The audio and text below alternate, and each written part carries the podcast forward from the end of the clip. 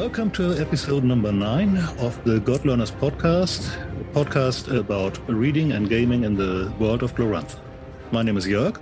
And I'm Ludovic, aka Lord Abdul. And today we have a returning guest, which means we didn't suck too much last time. We have the excellent David Scott. Hi, David. Hi. Uh, thank you a lot for coming back. You're welcome. We are going to talk about old, old stuff today. But before that, uh, let's talk a bit about some news that happened since last time. I don't think we mentioned it last time. I put out my first Jonstown Compendium adventure, which was quite an adventure in itself. Uh, it's called A Short Detour, and it deals with some hopefully interesting ethical, moral issues uh, in Tower, uh, and it's got some chaos stuff. Yeah. Everybody who's listening has hopefully already bought it. If not, go buy it. uh, but yeah, it was it was interesting. I did everything between the uh, uh, writing, the layout, and the art. But I had a lot of help from Austin Conrad, who uh, was the editor, and who told me all the places where I was just writing nonsense. And, uh, and Jörg also help uh, a little bit. But if the listeners are subscribed to our newsletter, the Journal of Runic Studies, which uh, provides weekly Glorantha news in your inbox or your RSS feed or whatever. Uh, you should uh, already know about all that, along with um, also the other article we produced. For example, I think last week I wrote an article on the detect enemy spell and how to use it in your game and how to make it fun. Yeah. Eric, did you have other news? Well, we have a couple of shout outs to other podcasts or YouTube streams. Yeah, sure. So, uh, Evan Franke and JD of Exploring Glorantha have put out several new episodes, uh, including uh, an interview of Rick Meints. Yep. And there's the Vintage RPG podcast, which took a first look at RuneQuest and its history. Mm-hmm. And they said that they felt they already talked about RuneQuest all the time. but uh, noticed they didn't have an episode about it yet. And another another one is going to follow from what they said. Oh, cool. And another video which is worth watching is an actual play of the first scenario in the starter set. Oh, is it the like the Chaosium official stream thingy? Yeah, um, run by James Lauder, who's doing the Chaosium interviews. Uh, James Coquillat, you mean? James Coquillat. Sorry. Yeah. Oh, I've got some more news actually.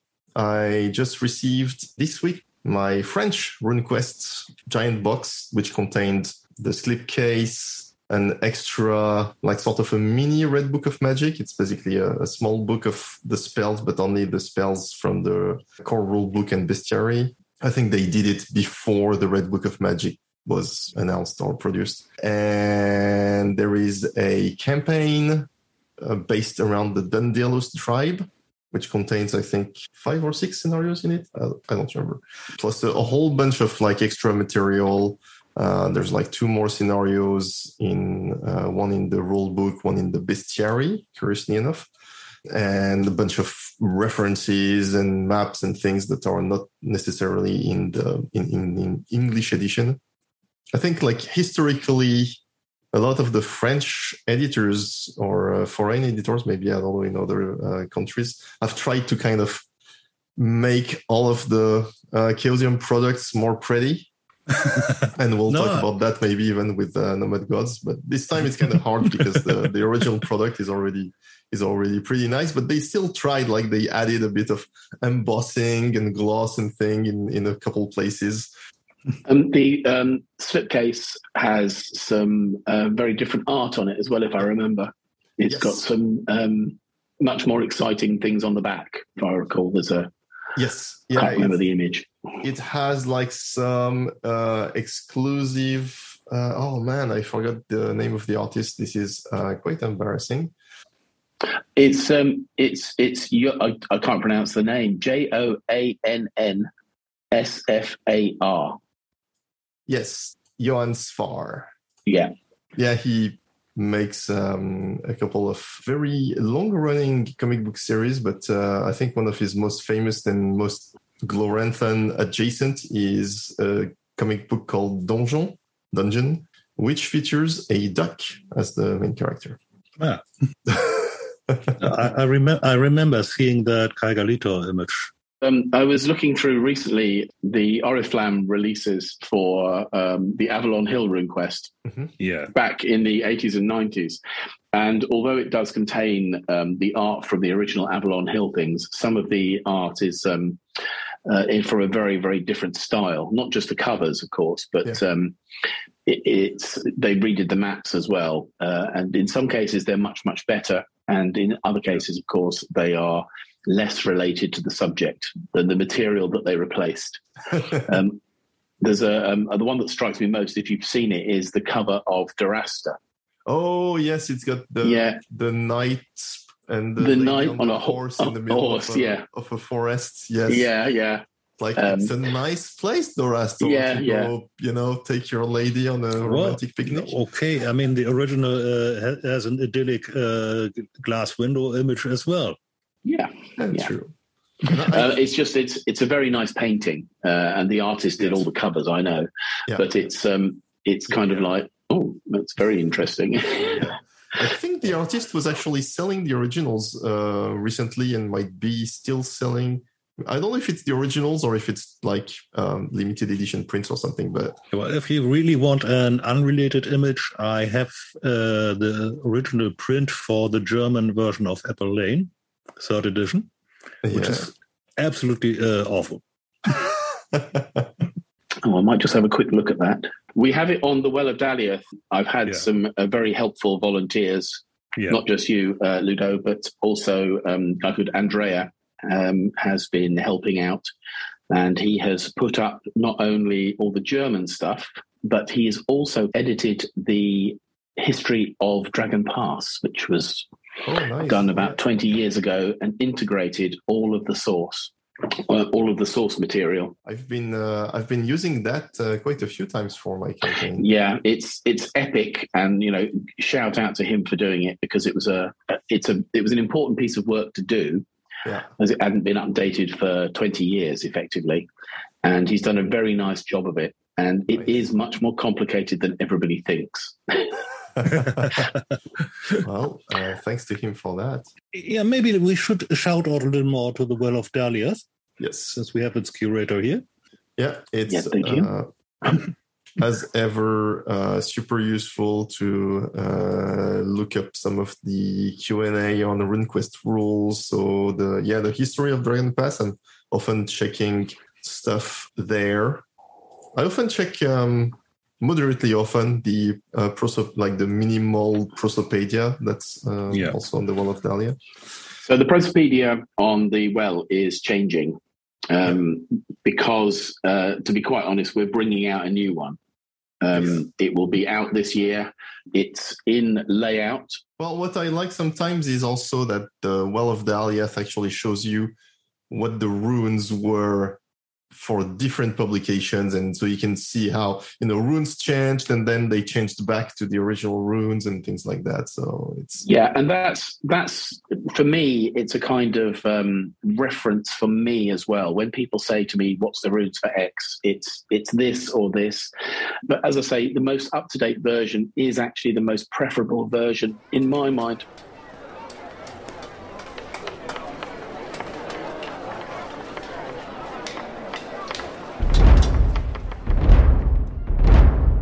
So for the main topic, we have David Scott here, who is the expert on Prax. Well, one of the one of yeah, you're Yeah. one of the experts. Yeah, Prax, I'm pretty. least, uh, You can call me that. I don't mind. um, our previous episode was talking to uh, some people who played like way back in the day RuneQuest 2. And now we're going even further back. We're going to Nomad Gods, which was one of the two original board games that Greg Stafford did at the kind of the beginning of Chaosium that featured Glorantha. And, uh, and especially since Jeff Richard mentioned a couple times, you know, his list of Foundational documents. yeah his like foundational documents that provide like the foundational canon of Glorantha, and he always mentions White Bear Red Moon and Nomad Gods, the two board games, as part of those documents. So we figured we might look at that and see what kind of things we found in it. So, of course, it is extremely hard to find Nomad Gods these days. Uh, it well, it's easy to find it. it's harder to buy it because it's like something crazy, like 400 bucks or something like that.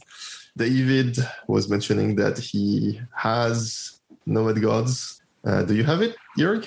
I only have the French edition, uh, which came out uh, when uh, the French uh, RuneQuest uh, third edition came out. Right. Yeah.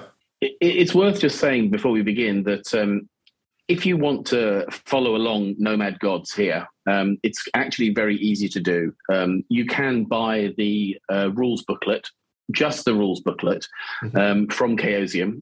This is what I've been uh, reading this week, actually. That came out as part of the Khan of Khans uh, Kickstarter, but I'm not going to go into yes. Khan of Khans as that's another subject. Right. Um, the other main thing to do is if you we, we've got the rules, but then people are saying, how do we play it? And you can use something called Vassal. Um, Vassal is uh, an open source wargaming platform, mm-hmm. which fans basically add the boards and counters to into modules and uh, you can effectively do play by mail games in the old wargaming style. Literally, email your moves to each other, and it will update. Mm-hmm. And um, a guy, I can't remember his name. I do apologize. It's in the uh, credits for the module. Mm-hmm. Uh, he basically got permission from Greg to do not only Dragon Pass but the Nomad Gods module. Um, I'd suggest you all pick this up, even if you're not going to play it, because the um, modules, although they've got strange computer names, they're actually zip files. Yeah. Is the secret. And um, although you're not meant to do this kind of stuff, uh, you, you can because it's all out there. Uh, and what you do is you change the name, the end of the file name into zip, and you unzip it. And what you'll end up with is uh, an image of the board, and you'll end up with all the counters separately. Mm-hmm. And um, the great thing, I mean, I, I must admit, I use this all the time because, um, well, just because I do, because it's great. Uh, and you can, in fact, you know, if you ever see me post um, any bits of counters and stuff, you, I've got I've got the counters uh, from Vassal as such. Um, so inside it, there'll be some images, and in the images will be all the counters, and the counters are arranged as in Nomad Gods. So um, all the earth counters start with earth, all the darkness, darkness, all the impalas, impalas. And at the very, I think at the very bottom, I can't remember where it is, there's the tables for combat and mm-hmm. there is um, the board and all the all the markers. And it's pretty cool just to actually look at the art close up because it counters a, a tiny, like a centimeter across or, or some imperial measurement. Um, and it means that you can actually get the game out uh, virtually and look at all the pieces and stack stuff. Uh, and I've played maybe a dozen games on Vassal. Wow, yeah. Um, yeah, yeah, it's it, it's a great resource, but if you're not a board game war gamer, you may just go, "Oh my god, what the hell is this?" uh, I I installed it. Um, I installed it yesterday to give it a try. Yeah, it's super easy. You install it. You download the, the module. We'll have the links in the show notes. Sure. Uh, you open the module and there you can start putting your counters on the map. It's super easy. And as far as I understand, you can also play online. Like you can uh, connect yeah, you can, server and and play yeah, with yeah. somebody um, uh, somebody else. Yeah, I've done that a couple of times. Yeah, and it's um it's it is uh, the the vassal system has no limits to it. So. Mm-hmm it's like having a real board. If you want to break the rules, you can right, break yes, the rules yeah. because there's no stacking limits, there's no yeah. um, movement limits. It's actually just the board, um, and it's yeah. it's probably you know kind of a, the fore, forerunner of a lot of the new virtual uh, gaming boards that are out there. Um, but to be honest, I find it um, very very handy. And if you want to see the map, which I think is the most important thing, um, it is in there. Cool. So yeah, grab a copy of that, and then you can have a look and see about what some of the stuff is that we're talking about. Yeah. Uh, there's no module for White Bear Red Moon, though, right? Yes, there's a module for White Bear Red Moon. Oh, yeah. Okay. Cool. It, it's it's actually Dragon Pass. It depends on the, um, when the person who did it. It depends on what they did. what they had available because all they've done is they've scanned in their copy. So we're talking about the William Church pieces. Yes. Which are uh, not as colorful, but in a, uh, a, lot of ways nicer than the French version. Um, I don't know about not as colorful. Yeah, uh, I mean, you have the color backgrounds, but you, you only get silhouettes from William Church. Yes, yes. Whereas the French uh, actually had colored uh, images. Yeah, that's right. Oh no, the silhouettes have some charm. So I I have some of the original counters that were done by William Church. Oh. So that the first thing I'm going to quickly show, perhaps we can show some of these. The first counter, for example, is a White Bear Red Moon counter. Mm-hmm. And then the next two counters are Greg's copy with just stuff written on it. mm-hmm. And the third one is um, uh, uh, these are all prototypes as such, just to give you an idea of how crude it is. Um, Greg was a wargamer. You've probably read about this in, in many places. In, in the 70s or so, when wargaming, board wargaming was quite popular and still is, uh, you could buy blank chits yeah. and basically write your own stuff. And so lots of the early stuff was just written on. Uh, you'll see if you've got um, Wyrm's footnotes as well that some of the very early ones, uh, counters, were just runes and numbers written on chits. Mm-hmm. And um, the chits are very, very small, of course. Uh, yeah. I, I, can probably send you a, a, copy of that one just to give you an idea um, of what it is. There are some in Wyrm's footnotes four, I think, where they yeah, show that, the old and the new ones. Yeah, that's. I, I, I would certainly um, use that if you if you want to. That's that should be fine to do that. Um, so uh, William Church did the um, originals. I'm just going to open. Uh, so this that I've just shared is the alchemical transformer, yeah. and this is the original counter pre-production um, of William Church's art. And you can see there's quite a lot of detail in there, which most people are quite surprised at. And of course, it kind of gets dumbed down um, as soon as it becomes a counter. Uh, the next one um, is Jar-eel you know, some of them were just literally left as outlines. So these are the original units um, yeah. laid out onto um, uh, a grid uh, of blue paper, which doesn't show up in the reproduction process. It's a combination, literally, of cutting them out and stuck onto the grid. Mm-hmm. Then on top of it, the stars have been letrasetted. Mm-hmm. Uh, you might have to explain what letraset is to some people, well, because it's, it's um, yeah, yeah. It's ba- and then, basically adhesive uh, tattoos for paper. Yeah, yeah, adhesive tattoos for art. Yeah. So William Church was doing these, and then for the lunar units and stuff like that, what they did was they uh, taped over a, a red filter. Ah. So everything was done in black and white, and then it was it, it had this. We've got lots of this kind of stuff. Literally, it's taped on yeah. It's worth bearing in mind for all of this in that um, Greg was very clearly exploring Glorantha. Yeah. So one of the things that we have in uh, in the archive, so as to speak, are folders full of piles of paper. And um, what we see as an end product is White Bear Red Moon and Nomad Gods.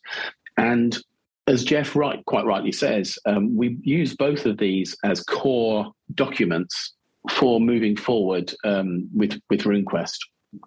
And um, what people do is they look at these things and they think it's kind of like a finished product.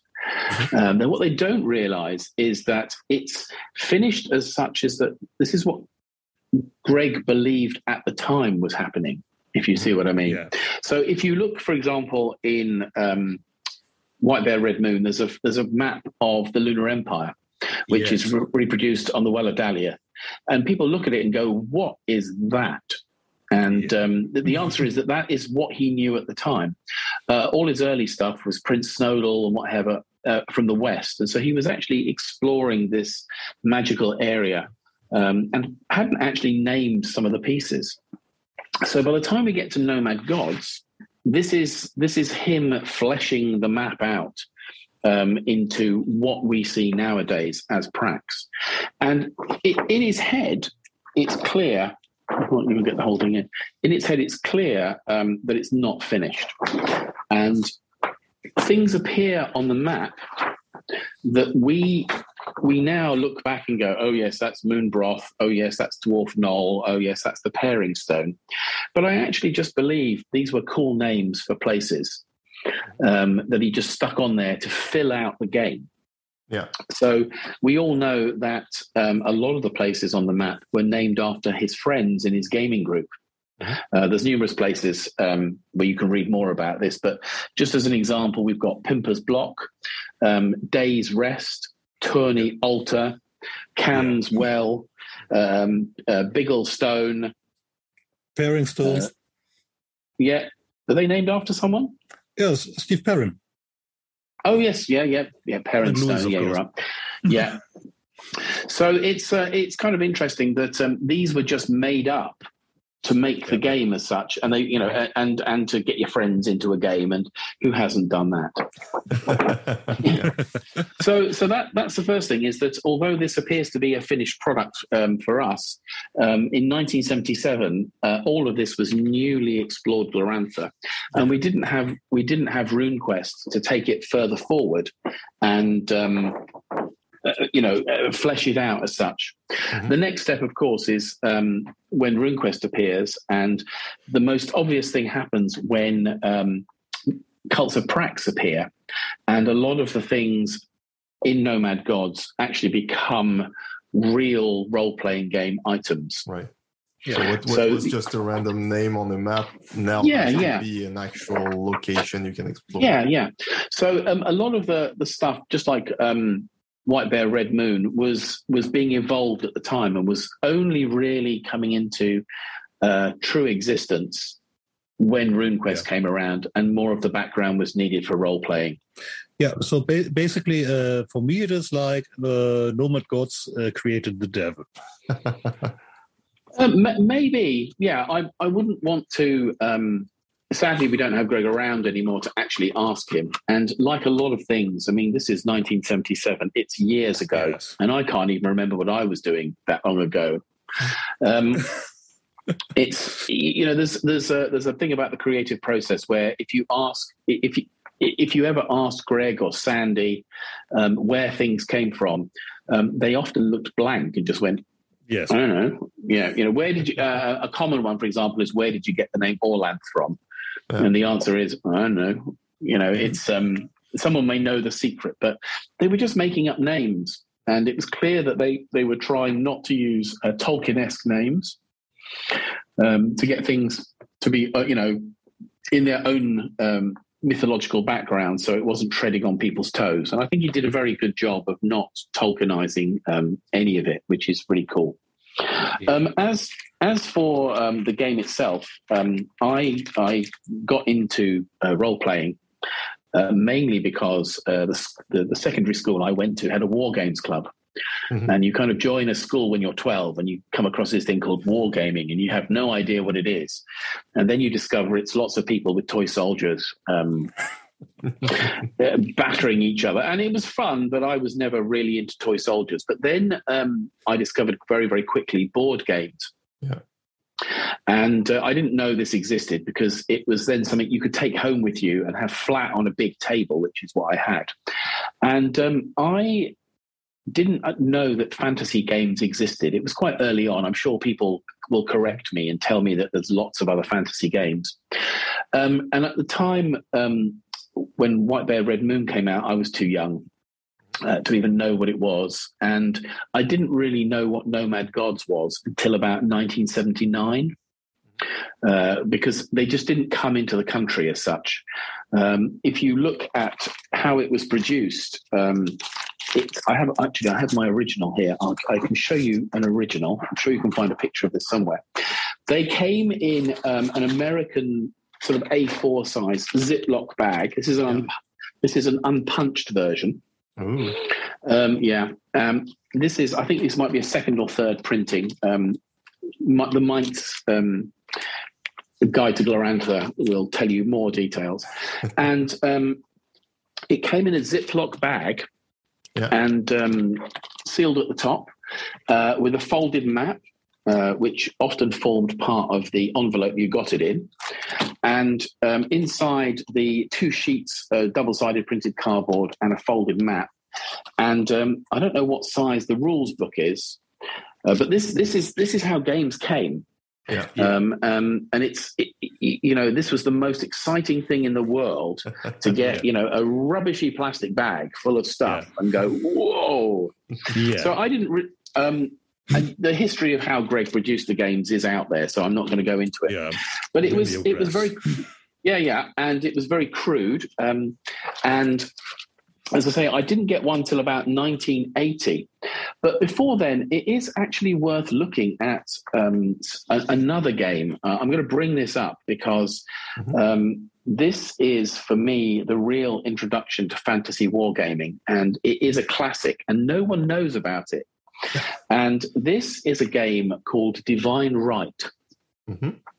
And um, Divine Right is by a, a little known company called Uh, TS, TSR Games. Yeah, I don't know those. Yes.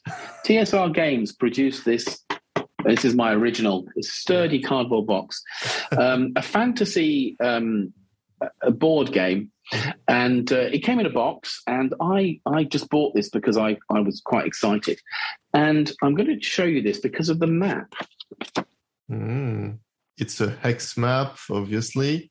Well, it sort of looks like the Dragon Pass map. So it's Yes. with colored nations.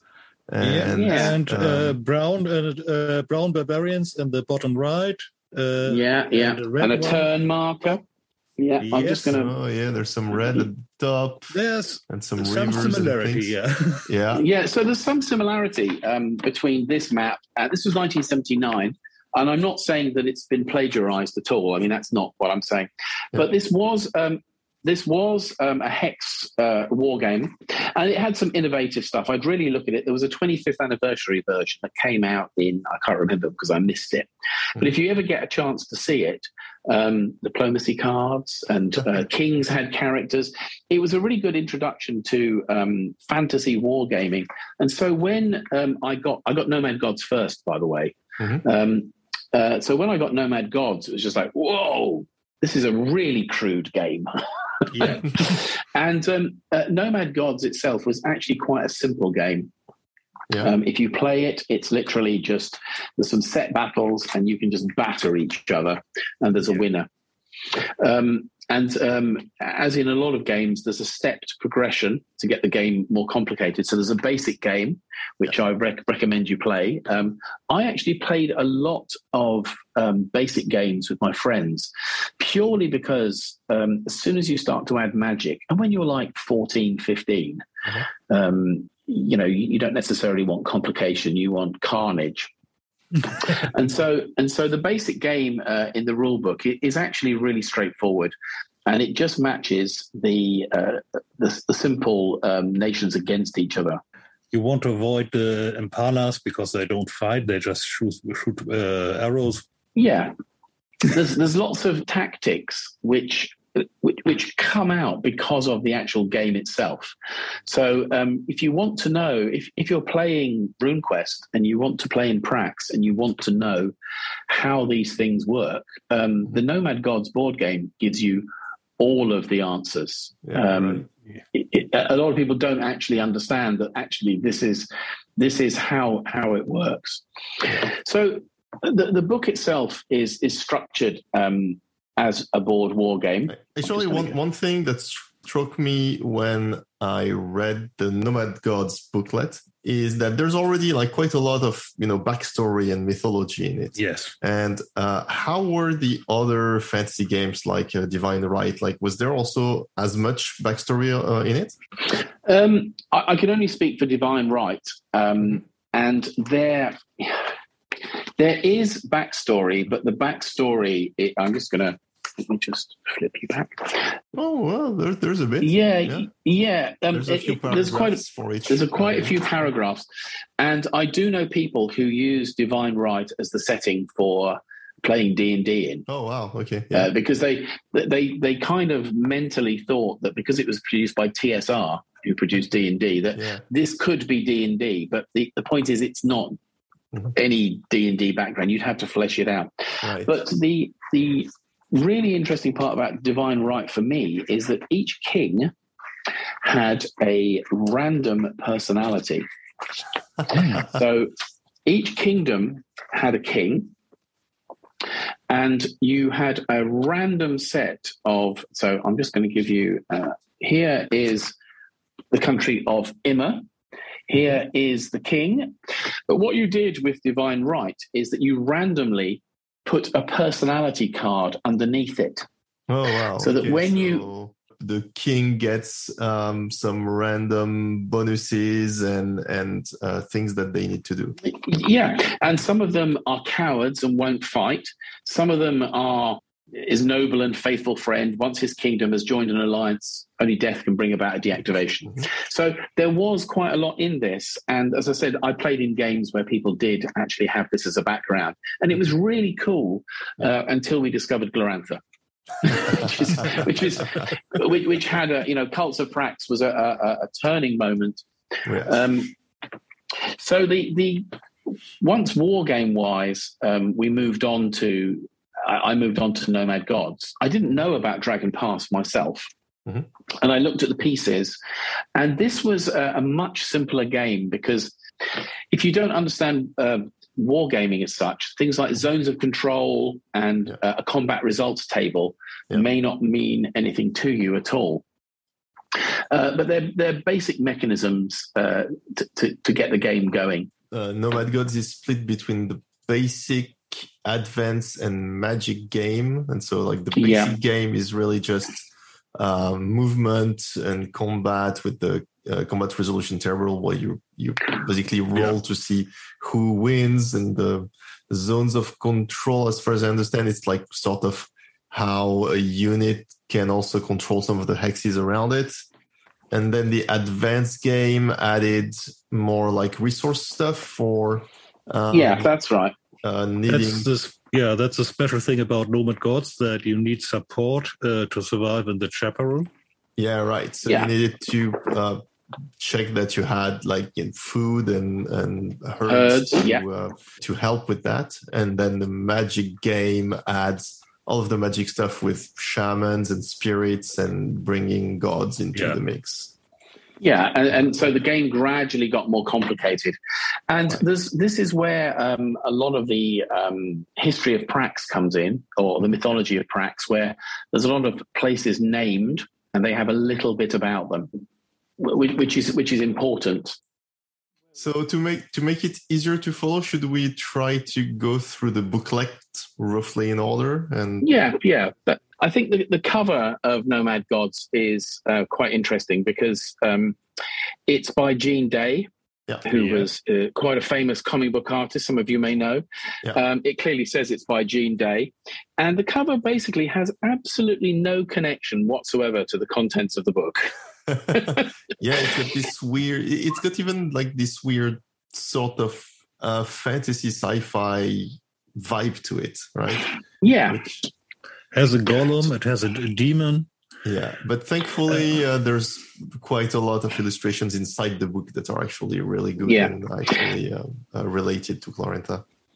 And it's um, it's also uh, worth um, if you look at the credits and um, uh, Greg Stafford was the designer, of course. Um, uh, Tadashi Ehara was the editor, and um, the art was by Gene Day, and maps and pieces by William Church.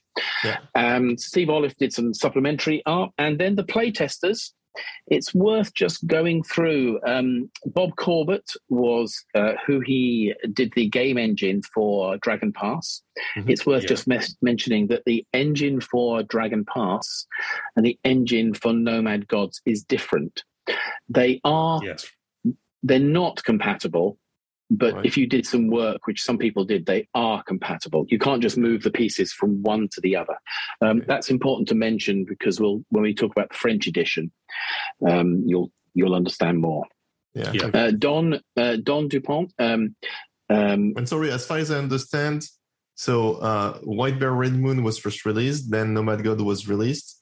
Uh, Dragon Pass was released later, and so the the new rules were effectively sort of a streamlining and uh, um, um, um, Mm, No, the mechanism changed quite a bit because Oh, yeah? now you- now you got the attack and parry uh, mechanism or from Bob Corbett.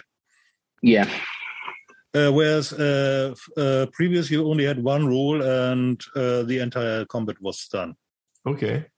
Yeah. It's a single result CRT, as it's called, versus a multiple result C- Mhm. CRT. Yeah, Okay. it, yeah. It, it, it's um, it, yeah. It, it did change in some respects, and of course, um, when White Bear Red Moon was renamed Mhm. into Dragon Pass, because that was actually a problem with selling it. Nobody Yeah. knew what it was.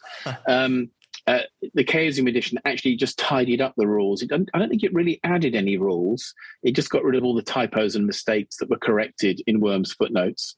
When it went to Avalon Hill, it just put it into the Avalon Hill format, Mhm. which is a, a very specific rules with one point, lots of points. One Mhm. rule one point two point three point four, which Yeah. is makes the world much easier to refer to. And it was Mhm. always Greg's dream to have an Avalon Hill board game Oh yeah. uh, which is one of the reasons why that happened. Yeah. Um, so ba- back in the credits, um, that's what Bob Corbett did. He was the guy who worked on the engine with, with Greg, and then we've got Don, who, Don's son Dale, who became the Book of Dale. Uh, Tadashi Ehara, who of course was um, Tada. Tada. Mhm. Um, Bill Johnston, I'm not sure if he was named. Um, Steve Perrin, of course, with RuneQuest. Um, Hendrik Pfeiffer, um, or however you want to pronounce it.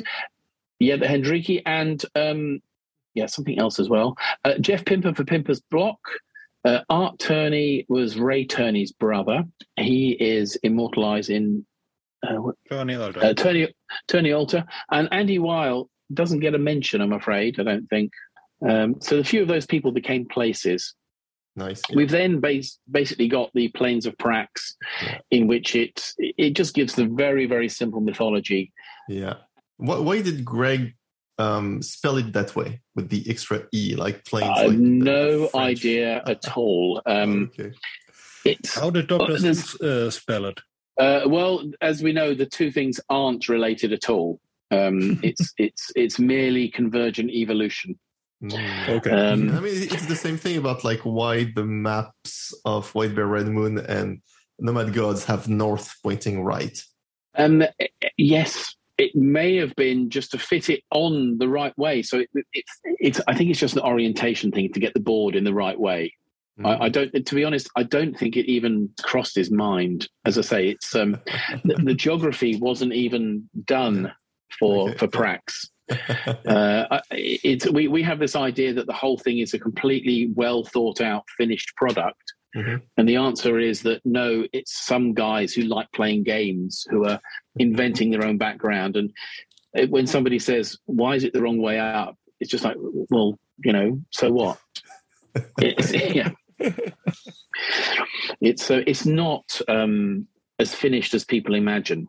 Mhm. Likewise, um, some of the mythology and stuff is quite vague. Yeah. Um, it doesn't it doesn't really um, tell you that that much. It, it's just it's just a preamble as such. Yeah, yeah, Um, it's a generic yeah. description of what what Prax is, and um, I like how um, it still uh, mentions that the game is based upon three premises: the unceasing quest for chattel property, the fluidity of nomadic life, and the ability to call upon dark and ancient powers. And and that is still very fundamental to the Praxians today. Um, raiding i- is part of the setup for Prax. If there's no raiding, it doesn't work. Yeah, Yeah. Um, and this is, um, and then it does tell us about it's the second of an interlocking triad of fantasies. And we all know by now, I'm sure, that um, uh, Masters of Luck and Death um, was going to be the third game, but Mhm. whether it really existed in any form other than Greg's head and a few sketched ideas, um, we'll never know the truth. I did actually was part of a conversation many many years ago asking about what it was and the answer is it was very very unformed and um, Mm-hmm. It was. Um, I, I, I get the feeling that it was kind of like you know when people start to write a trilogy, they haven't really thought about the third book, and it doesn't necessarily fit very well. Mm-hmm. Um, I mean, um, the piece on the Holy Country and the RuneQuest Companion basically was the background for that game. Sure, sure. Mm-hmm. Um, and don't forget, by then, Greg had run uh, a Holy Country campaign. We have his Holy Country campaign notes. Mm. Um, and that's that's actually more where that came from. So it, once RuneQuest had appeared, um, there were campaigns running in the background which fed into what the world was. Right. Um, yeah. So, so you might you, we're quite familiar that there was a, there was a Dragon Pass game, yes. and set in Sartar and stuff, and the wooden Temple of the Wooden Sword. But you might not be aware that there was, in fact, a, a Holy Country campaign oh, cool. um, as well, uh, and that's what fed into the RuneQuest Companion, mm-hmm. um, and also for Masters of Luck and Death, and of course that fleshed out Belintar uh, and all of the other bits.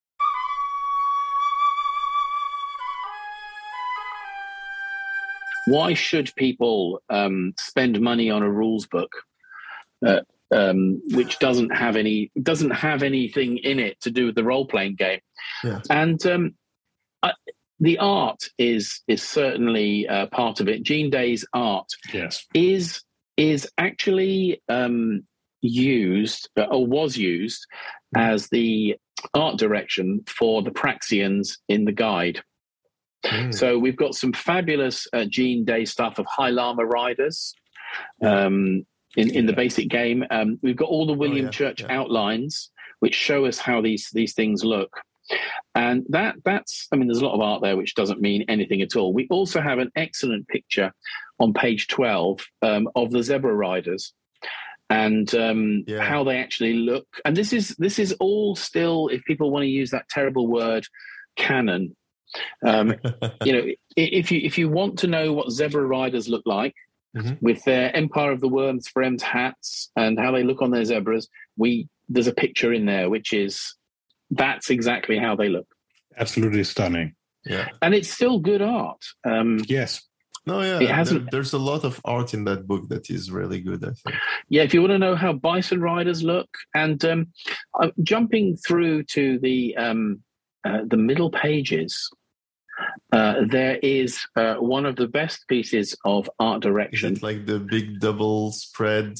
There is the big the big double spread, um, which is the picture that I always go to um, to describe ha- how how it looks. Page thirty six and thirty seven. Thirty seven. Yeah. That's right. So yeah, it's a, it's a big double page spread battle that shows various tribes of Prax fighting each other, and you've got in the background like giant founders.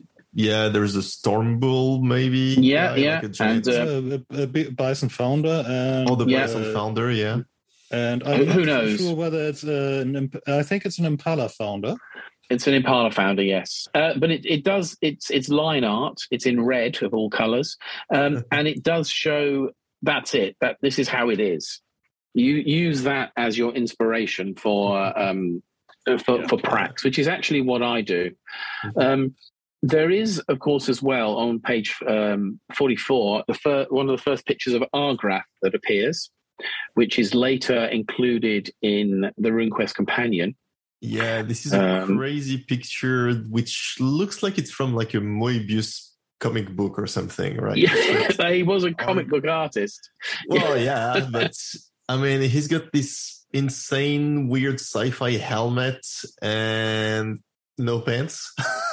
it's amazing. Uh, yeah, loin loincloth. Yeah, it's yeah. inspirational, and it's not named as Argrath, but it uh, appears in um, the companion. It may not have been Argrath at the time because he's not actually in this, but it's the art that's used for Argrath. We get a picture of Lightning Boy, which is um, some classic yeah. Greek art. Yeah. Um, and we also get um, a really cool picture of Ronance, uh, one of the spirit cults yeah. at the Prax. Oh, yeah. yeah. Which is very, very Greek. Uh, very yeah. Greek. With he's got a chariot pulled by lizards, uh, not lizards, snakes. Sorry, yeah, and uh, if you look at it, it, it doesn't work at all. Uh, as a mechanical as a mechanical object. Um, not at all. It's it's Yeah. it's more like one of those um, uh, uh, two wheeler electric cars uh, with some snakes attached. Right. Yeah. Yeah, I can't really explain what it is. Um, we also get our first um, good art of the broos uh, and how they look differently. Um, it, it shows in the background uh, human-headed broos without horns, or, or yeah, they have got horns, and a kind of weird cat broo with straight horns. Yeah. And then it go. There's some other art we won't go into. Uh, we also get our first Sable Rider art on page 65 Yeah. uh, with with the horned helmet. So um, some of that I, I really like, and I think it's very inspirational. And also the mad map of um, the how the world actually looks. Uh, fairly uh, accurate um, compared to the map in White Bear and Red Moon. yeah, but of similar quality, I should say. yeah. So, so the art is certainly worth looking at. Um, Yeah. The counter art is also worth looking at. Mhm. Um, the counter art is, if you're going to play Prax, this is what they look like. It, it really is.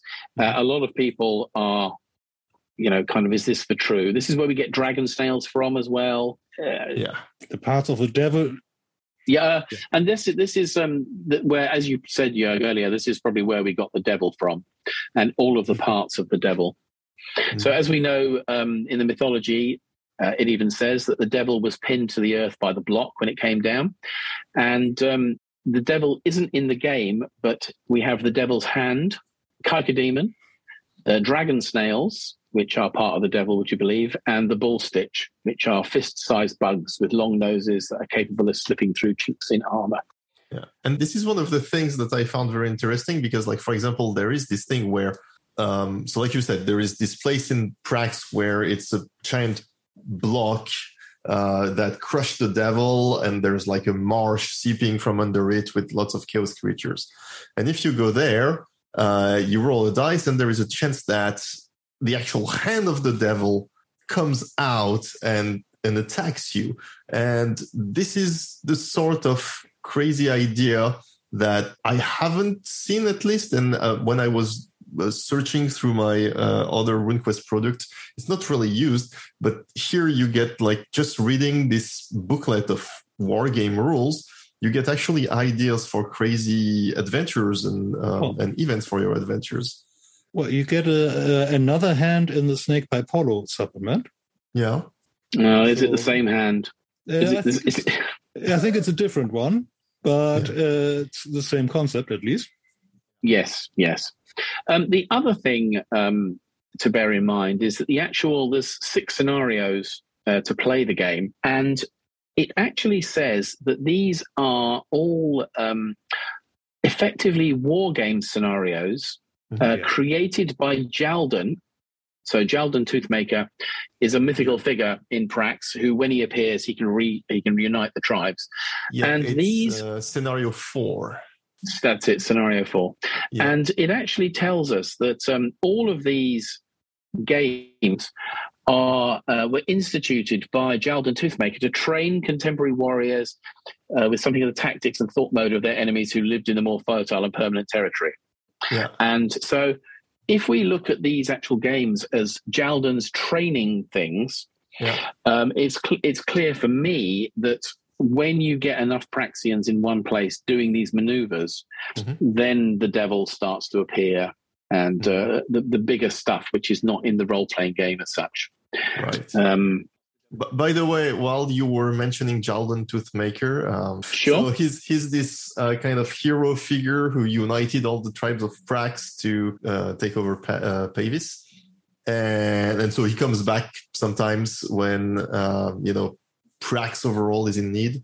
And the fun thing is that there is one point in the rule book where Jaldon Toothmaker is described as a, and I quote, crazed dental mystic.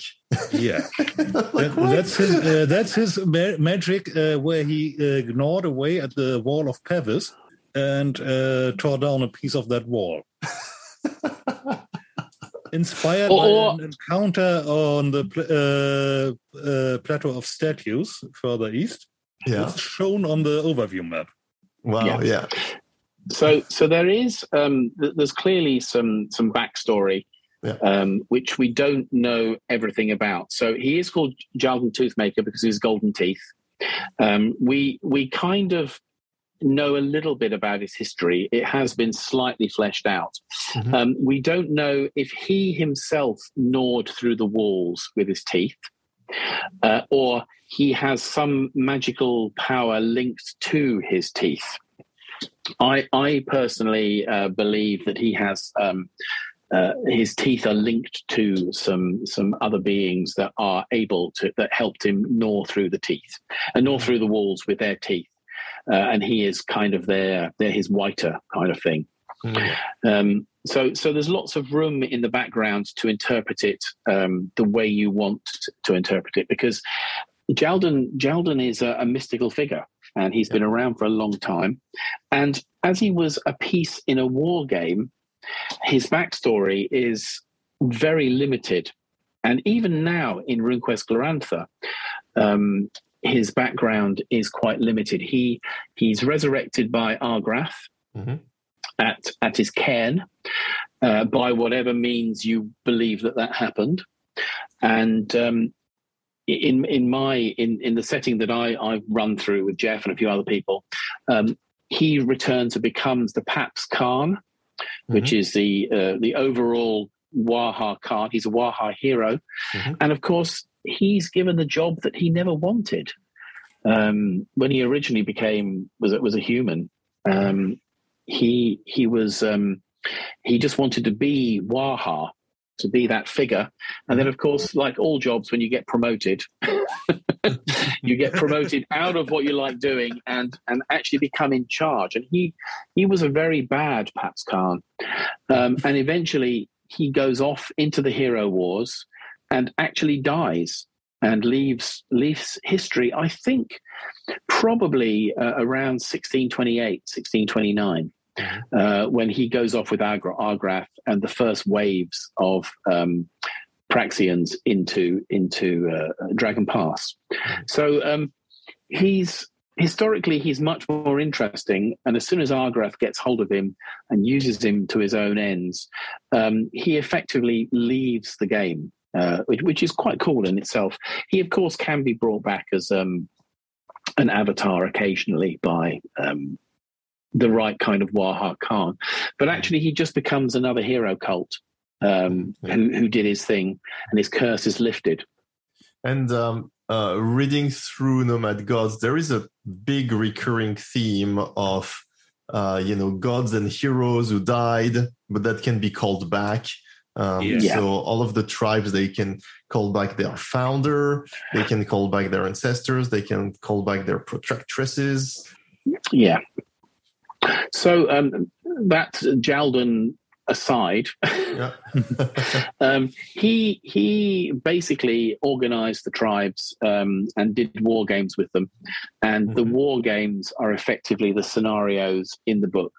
Right. Whereas um, in the Dragon Pass and White Bear Red Moon um, game, the game the the scenarios are actually the hero wars. Yeah. Um, whereas these aren't the hero wars, uh, and Mhm. so not not connected to it, which is which is quite different to say the least. Uh, it's a kind of artificial setup.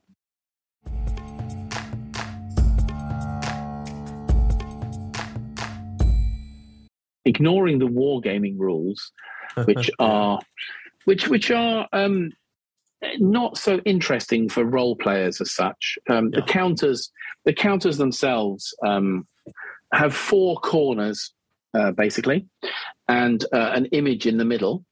And just like um, four corners is a bit of a stupid thing to say because they are square, of square, of course um, and duh. Um, but what they do have on them are some numbers, and the numbers, if you give them a quick scan, do give you uh, uh, an idea of what they can do.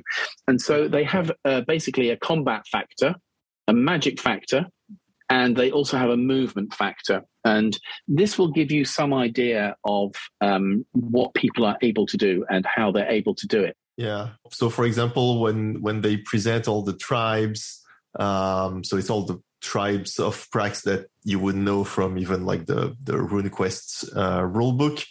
And so already here you can see that I don't know the bison are slower. Uh, they have like a, a, slightly slower movement factor, but they are uh, bigger fighters. They have a higher combat factor and stuff like that. Yeah, yeah. And there's lots of special symbols that say, is it a deity? Is it a spirit? Is it invulnerable to magic? All, all kinds of stuff.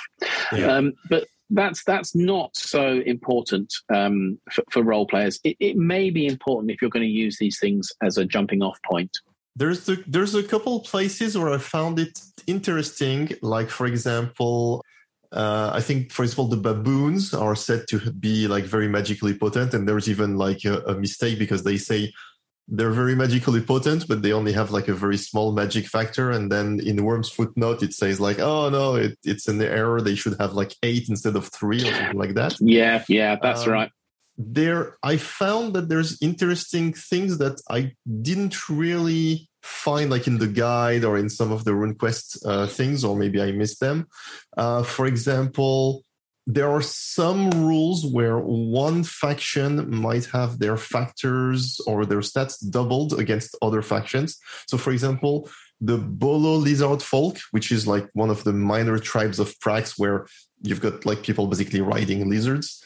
Uh, they get doubled when fighting High Llama riders, and I'm like, you know, what's the story behind behind there? So it's like maybe that's something you use maybe that's something you use in your game where there is like some kind of feud or yeah. Um, uh, yeah. political backstory thing between those two tribes uh, i don't know if it's and, been ever used you have very long legs and polars so the the uh, important thing to understand as well is that this is a war game and um, in war games do tend to be balanced um, as opposed to role playing games, which there's no balance intended whatsoever. Uh, mm-hmm. It'd be too complex to even think about it. Yeah. And so I think that's probably a result of playtesting, in which one side was seen to have a ridiculous advantage. And so, uh, because the background hadn't been fixed, that's exactly the kind of thing that is added to balance stuff out. Mm-hmm. As soon as you realize that you know one player is is got a massive advantage due to X, you can introduce another piece which doesn't do much else but can counter that uh, mm-hmm. uh, if used properly. Okay. So I, I, for some of this stuff, it's um, it's the unformed um, prax, um, which has made it, this. This is what formed it. You're absolutely right about that. Um, the numbers, the numbers are interesting in that factor. Um, so I was just going to jump through um, the board. Uh, there's a section on the board about what the counters and the colours mean on the board. Um, fertile ground in winter, fertile ground in summer, and this is what we turn to as well when we're actually looking at um, at Prax itself. So much so that um, you must all have seen the marvelous map by now in the starter set, kind of done in the style of the original uh, Troll Pack mm-hmm. um, yeah. publication from Chaosium in the 80s. And um, it, it's being expanded in different directions, as you can imagine, as needs must. But mm-hmm. the idea is basically just to keep going. Um, so we do end up with, well, maybe the whole of Garanthodun. Who knows? Uh, I wouldn't want to say that now. Um, Matt Ryan, who's doing the map, is quite busy with it. Yeah. But there is um, the basis for the Prax part of it mm-hmm. is actually based on this board. Yeah. And this board then fed into Greg's master maps. Right. So because, yeah, you, the, it it shows like some of the hex that have uh, either chaparral, which is the normal like deserty, um, well, not really desert, but um, mm. uh, and then there are like the um, summer fertile grounds where you've got like some grasslands on the uh, half of the year, and the winter fertile grounds, which I think are fertile all year long, uh, and plus the um, it's called the altars in Nomad Gods, but it's mostly called the uh, oasis, oasis. In, um, yeah, yeah, in, in, the guide and and and all that.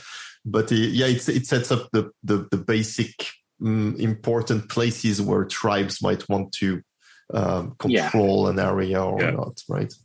Yeah. And uh, um, the the other thing is that um, looking at the map itself. So if you get yourself a copy of um, the Vassal version of Nomad Gods, you can see the map quite clearly. Yeah. Uh, it's it's good to see that some places hadn't been fully formed either. So, for example, the Dead Place, Yeah. which by the time William Church's map had been drawn in RuneQuest two, was a was actually a heart. Yeah, and here it's just a collection of random Of little- Little, yeah, with um, the winter ruins in it as well. So it actually become much more of a geographical feature.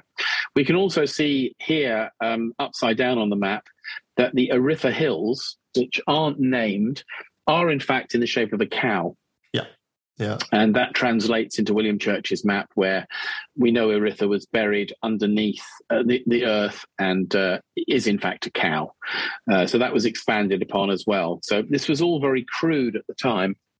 Um, the the other thing which has uh, appeared um, in a, a, a cruder form is the big rubble right. and yeah. Pavis. I, I and found um, it interesting to see that uh, on the map, the river, the Zola Fel, only goes through the big rubble and not through the Yeah. Pavis. Yeah, and and of course these are stylized five kilometer, uh, five mile, eight kilometer hexes, and at, at the time Pavis wasn't really a thing.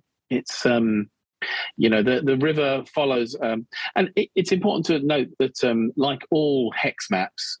Um, it's it's stylized because the Yeah. ridge lines follow the hexes. Um, Yeah. Whereas if you want if you want to make this a, a real world, you you don't do that, and um, and so f- future proper maps just ignore that completely, and William Church's map completely changed that as well, which is good.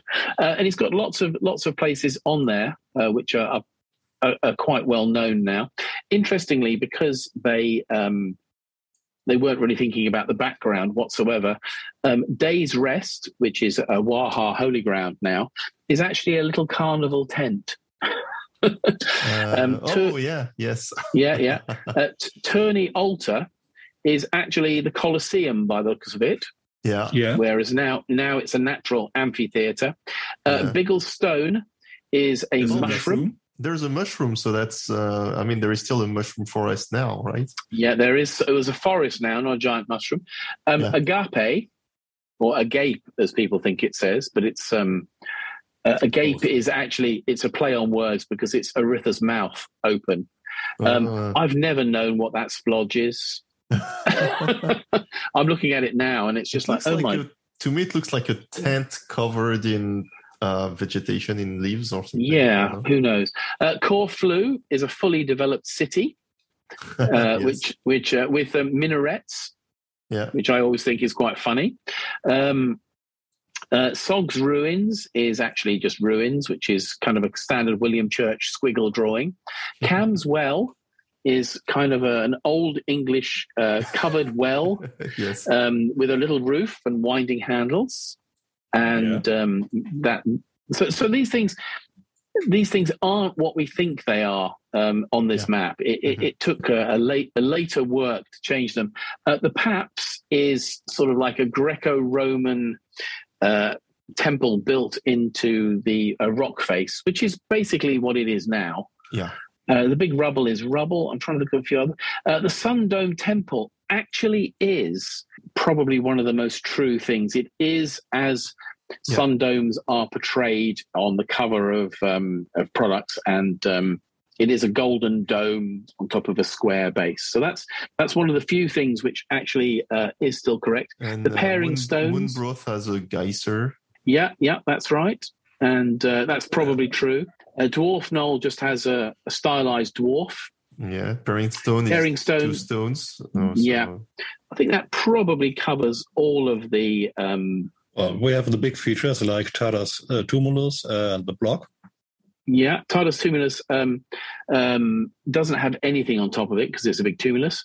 Uh, the block is just a big block. Horn Gate is. Um, I, I wouldn't even like to describe. It's a giant set of cow horns on top of some kind of altar.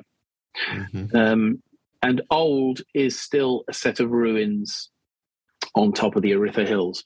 So um, things evolved as soon as it reached cults of Prax and started to get yeah, written down. Um, we it, they were just they were just um, names and images for places on a game which hadn't been um, developed fully. One of the biggest changes, I think, is um, the No Man's March is actually now the Pol-Joni marches. Oh, Um, right. Yes. Okay. That that was the pole Pol-Joni didn't really exist at this time. Um, they, they they came about a bit later.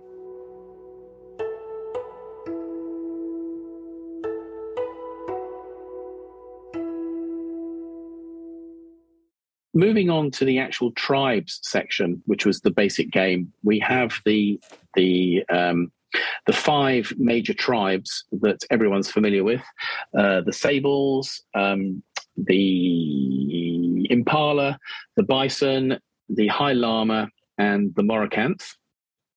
Mor- Morocanth are quite crude, um, and this is kind of the first um, telling of the uh, the tale of the Covenant.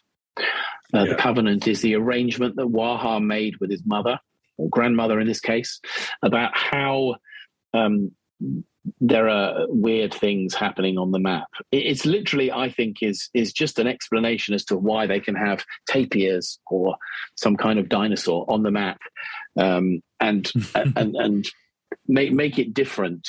Um, and so that's the first real mention of the covenant. And it's important to know that the, the covenant isn't really fully detailed anywhere. Um, there's lots of people. I saw a discussion uh, over on BRP Central where people were making lots of statements about, I don't understand why this is this and why that is that. The answer is that that we don't we don't know.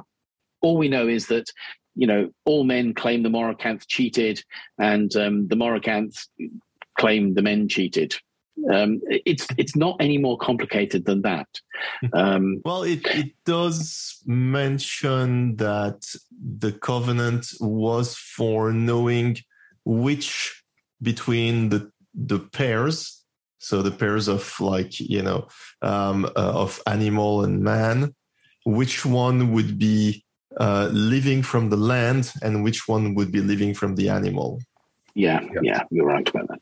And this, to me, is why I know that there's a lot of people arguing about whether in their Glorantha the Morocanth are omnivores or are just uh, vegetarians and all that. And uh, this is why, to me, it, it makes more sense to have the Morocanth be omnivores, just like humans, Right. so that they can live off the beasts. so just for a bit of clarification, I shall spin this off a little bit. Um, Yeah. So when I was starting to do work on um, Prax for HeroQuest Glorantha, um, I was in contact with Greg over this because um, he, he he wrote this game. Why why would I not talk to the to the Yeah, man who wrote yeah. the thing? And one of the one of the things just to be aware of is um, the effect of Sandy Petersen on the world of Glorantha. Sandy wasn't around when Nomad Gods uh, was around, but he did join Chaosium and he did add a lot to the creation Yeah. of uh, Glorantha.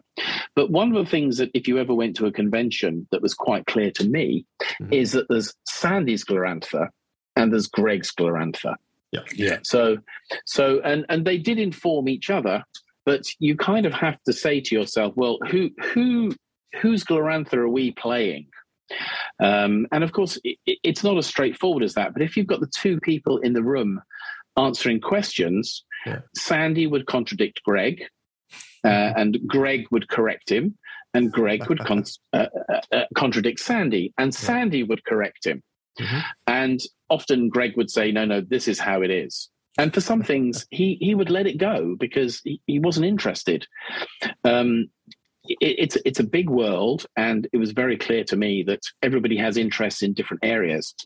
Yeah. So when it came to uh, looking at Prax and why certain things um, are, are the way they are, one of the the biggest th- things that he said, and this was to me, Mhm. uh, was that the Morocanth are vegetarians, Oh, yeah. um, and Sandy's Morocanths are not vegetarians. Mhm. So it's kind of like when you're when you're working on a project, what do you go with? Uh, and the answer is um, we go with what the original creator Yeah. of the Praxian tribes wanted. Mhm. And don't forget, there's there's it's it's all actually quite ambiguous because there is actually nothing that says the Morocanth eat humans and vice versa. you know, Oh, uh, no, and the other yeah, ones. Yeah, yeah. yeah, And um, It- just makes talk- more sense to me for the Covenant. So, uh, yeah, yeah, uh, yeah. Like, but like Laurent Tavares. Yeah, yeah, your Glorantha varies, and so uh, the, the the the stance we take is that the Morocanth are vegetarian, and what that does is it makes them. We, we actually have to think about how a role playing game works because the thing is that if you have five tribes, the major tribes, and we just have them as different clones of you know, clones of each other, except that one of them is a set of animals. Um, what we need to do is we actually need to concentrate on what their unique features are, because if we don't concentrate on their unique features, they're all just the same. And nomad gods, they were just chits on a board, and none of this mattered. So with Greg, I spoke through the whole thing, Mhm. and um, the fact is that um, he told me. So I'm going to say this is how it is. Uh, the Morocanth are vegetarians. They only eat their herdsmen in ritual ceremonies, which is only probably once a week Mhm. because you've got a holy day once a week. So they do eat herdmen. We're not we're not disputing the fact that they don't, but the rest of the time, the herdmen gather roots and vegetables for uh, the Morocanth, and um, the Morocanth hunt to feed meat to the humans, to the herdmen, Mhm. and the herdmen uh, don't. The, the herdmen are omnivores; they, they are humans effectively, Yeah. uh, but with animal intelligence. And the point is that they they they can survive on a non-meat diet, but they don't thrive. Mhm. And so, if you feed them meat, their skin is better, their hair is much more lush. And so, one of the major exports of the Mor- Morocanth clan is rope made of human hair, effectively, uh, which is really cool. So if anything, it makes uh, it makes the Morocanth actually nicer to their herds than the others who just let their bison graze and don't actually do Yeah, yeah.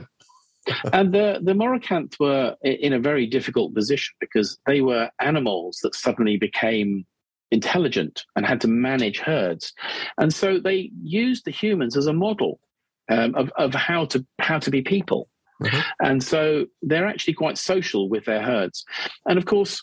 All of the information that we have, which doesn't change anything, is that the Morocanth are slavers, Mhm. uh, which is true. They take in humans and they look after them. It's just a point of view. Um, when humans are, when, sorry, when herd men are captured by the other tribes, they don't. They're eaten by the other tribes. By the way, the other tribes eat human, eat herdmen just as often as any other creature because they raid. But the point is that they don't want to feed them meat, Yeah. and so herdmen are the first eaten. Uh, you know, you, you get this whole ecology building up in that um, they all look disheveled, and so outsiders see disheveled looking humans with the tribes, and they don't mention that these are herd people and they're about to be eaten. Uh, they just get eaten and they're out of the way whatsoever. So there are stories in Dragon Pass that uh, the Praxians eat uh, slaves. Uh, and, Yeah, yeah, yeah. Well, the, the Praxians have slaves, but we don't ever see them eat. Is the whole point. uh, oh, right. and that it's the Morocanth that keep these human slaves, and so they're the bad people. And I think it's probably best equated with a really bad form of sort of inter-country, inter-nation racism. Mhm. You know, you you say bad things about these people because it covers up the fact that you're eating these these herd men as well, and um, your allies from outside Dragon Pass wouldn't be very happy with this because they don't necessarily understand what you're doing. Um, each each culture to itself. The the real trick is that the Morocanth are the big traders in slaves and captured Praxians. So if you want a go between uh, for your captured Praxians, you make sure you give them to the Morocanth because the Morocanth aren't going to eat them. Mhm. They're going to look after them very well.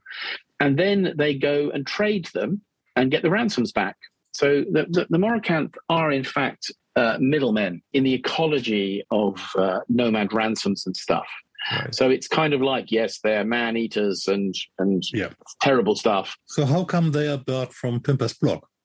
Uh, well, that is a, a, quite an interesting question because you don't want the Morocanth there for obvious reasons because you'd see what was really going on. yeah, I You'd- don't, I, I don't see- know if it's uh, very if it's going to be very easy to keep this secret for generations, though. Yes, I, I, I, think there are definitely people who know that the Morocanth aren't what they seem to be. Mm. But don't forget, it's people in distant lands. You know, oh, yeah. there's a man-eating tribe out there. If you if you're a Praxian, you know this. Yeah. Um, if you are a lunar occupier uh, at the time of the lunar occupation, you're dealing only with the sables. Yeah. Uh, the sables tell you how it is. However, the seven mothers who go out into the tribes, and don't forget there are seven mothers worshippers in the Morocanth as well. Yeah. They know what's really going on. And besides, the general population might not like uh, you know the spread yeah. of information is not going to. Uh, yeah, that's it. Very well. It's hard to argue alternate facts. Yeah, yeah, yeah. yeah. um, and it, yeah, yeah, it is. It is what As it is. We all know these days. Yeah, yeah, totally.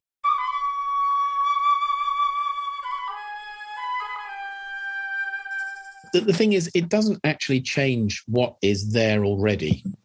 Um, it's just any publications we have will be pushing this so not pushing it but but stating this fact as opposed to everybody else beforehand who has their own fixed ideas uh, so in 50 years time when we're all dead and there's all the new players they'll all know that the Morocanth are vegetarians um, it's it's just you know how how it's going to be, and it's how Greg wanted it to be, and we're going to respect what the author of Glorantha.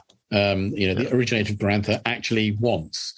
Um, if you want to play it different, that's absolutely fine by us. But we're, we want, we're not going to support it otherwise.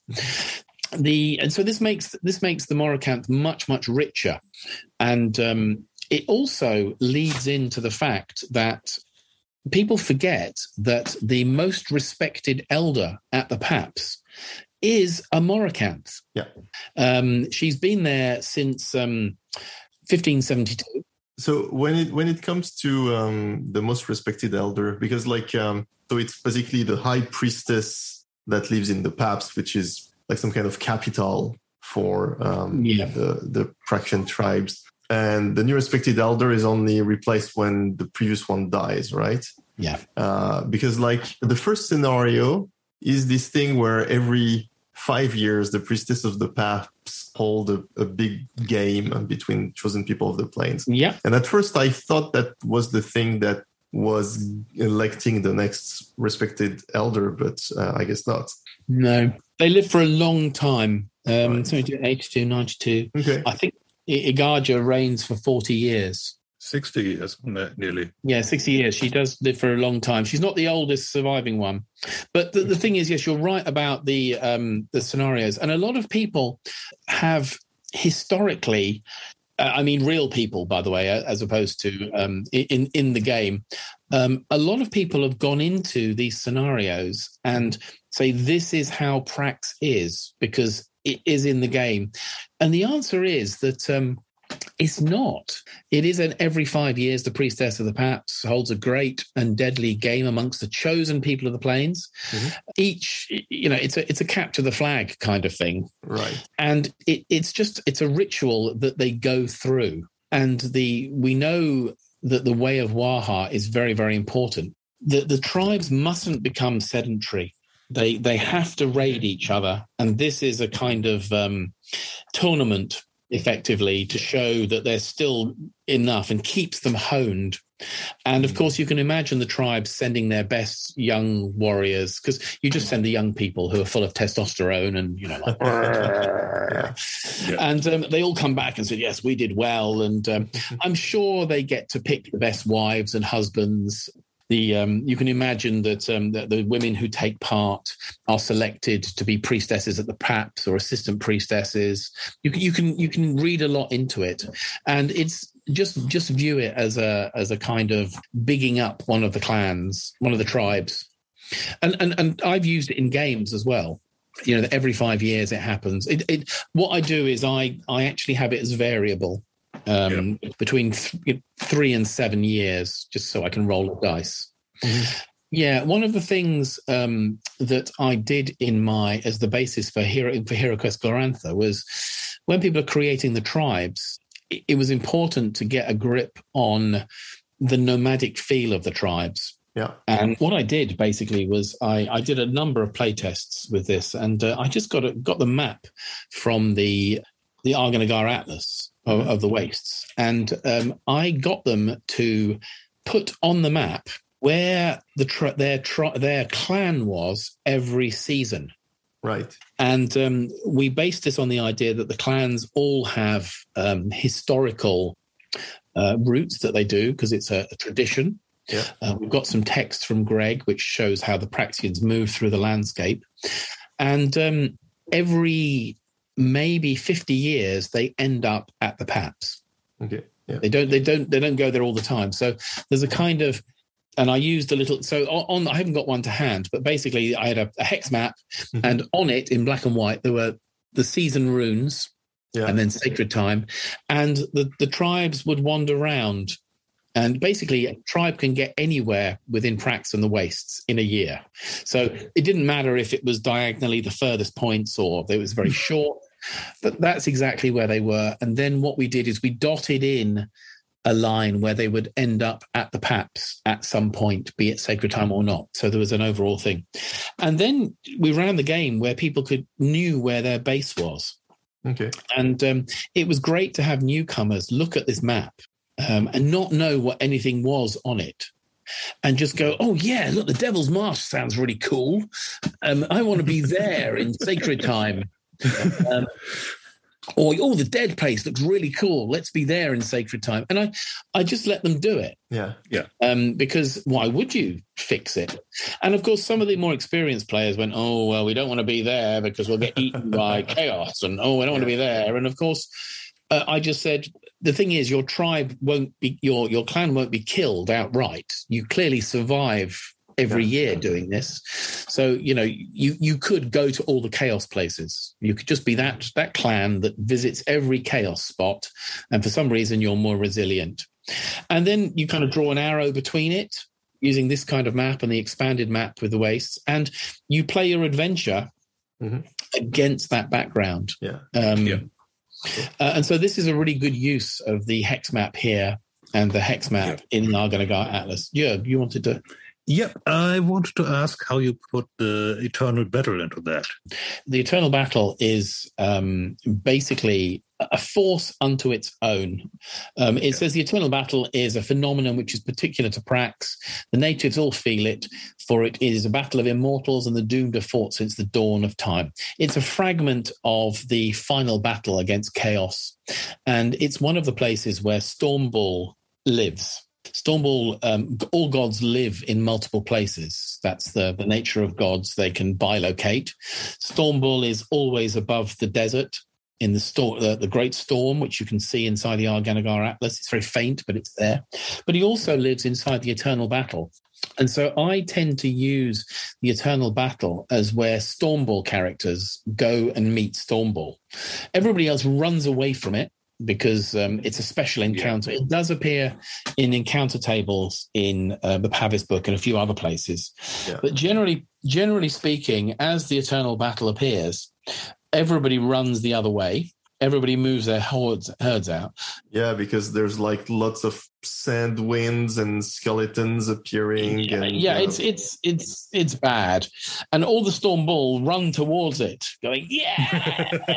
they can, and, and um, they they can go and fight along Stormbull. I mean, I, I think it's yeah. uh, it's like a hero quest you have no choice about. Yeah, I mean, and especially if you give the correct carrots to the players, they're going to go there either because they want to fight with Stormbull or because they're going to get some sort of hero questing gift from it. Yeah, it's it's a hero quest certainly, and I would never inflict some of these um, big war game counters on a player group because no, no. My question really was: uh, you have your regular grazing ground you want to go, and now you now the eternal battle comes in, in the in the way. Yeah, it's not there. It's not there all the time, uh, and, and and this is you have your regular grazing. You're absolutely right, but let's not let things get in the way. The Praxians are pragmatic. If if Quim, the giant monster, is standing in the middle of your grazing uh, for a season, you, you, just you're all going to stand there at a distance and watch it, um, but you, you're aware that it could charge. But I think also that the Praxians are quite pragmatic in this respect. Oh, we do know this. Um,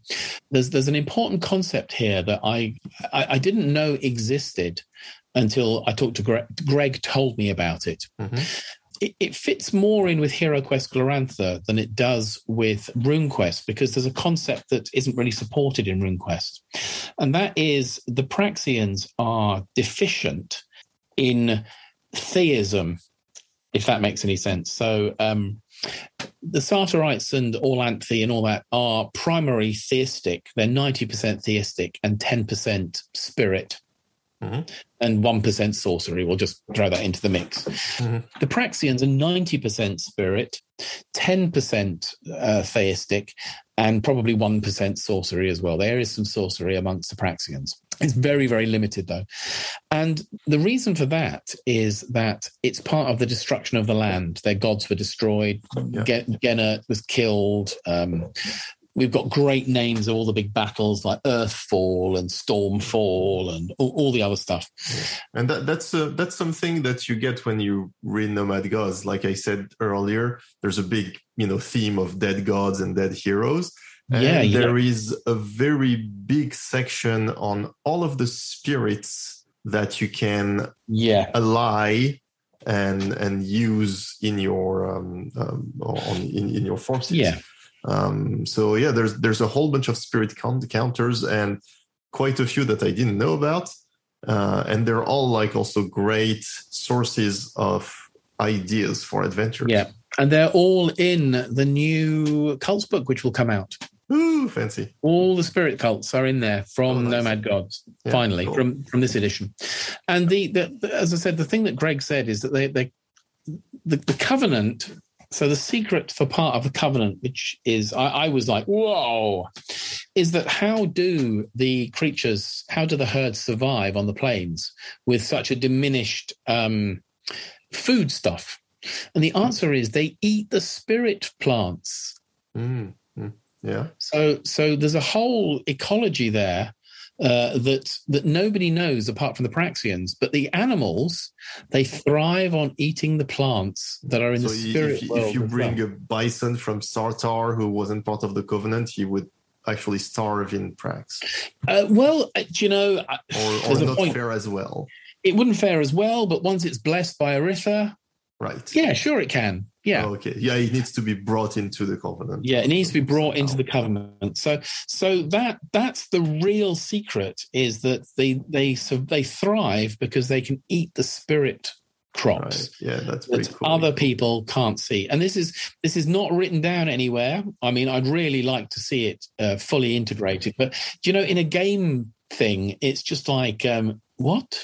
So, so when you go into the spirit world of Prax, it's much more lush Mm, nice. It's just well, not. It's all the dead plants from. all the dead plants that died. Yeah. Yeah, yeah. So um, uh, that. And since we're um, since we're talking about bringing animals into the covenant, can you talk a bit about this whole thing about the zebras? and how they're like horses in disguise, or is that uh, like a short version? So, because like the the zebra riders are in Nomad Gods, and there is this really funny thing where it's like horses are banned from Prax. Except when they're not. And I'm not yeah. clear exactly on why. Yeah. But those are allowed because they have painted stripes on them effectively yeah. um, and and so they don't look as much like horses um, so yeah so there is a short version and the short version is is actually quite simple. And this is this is actually important not to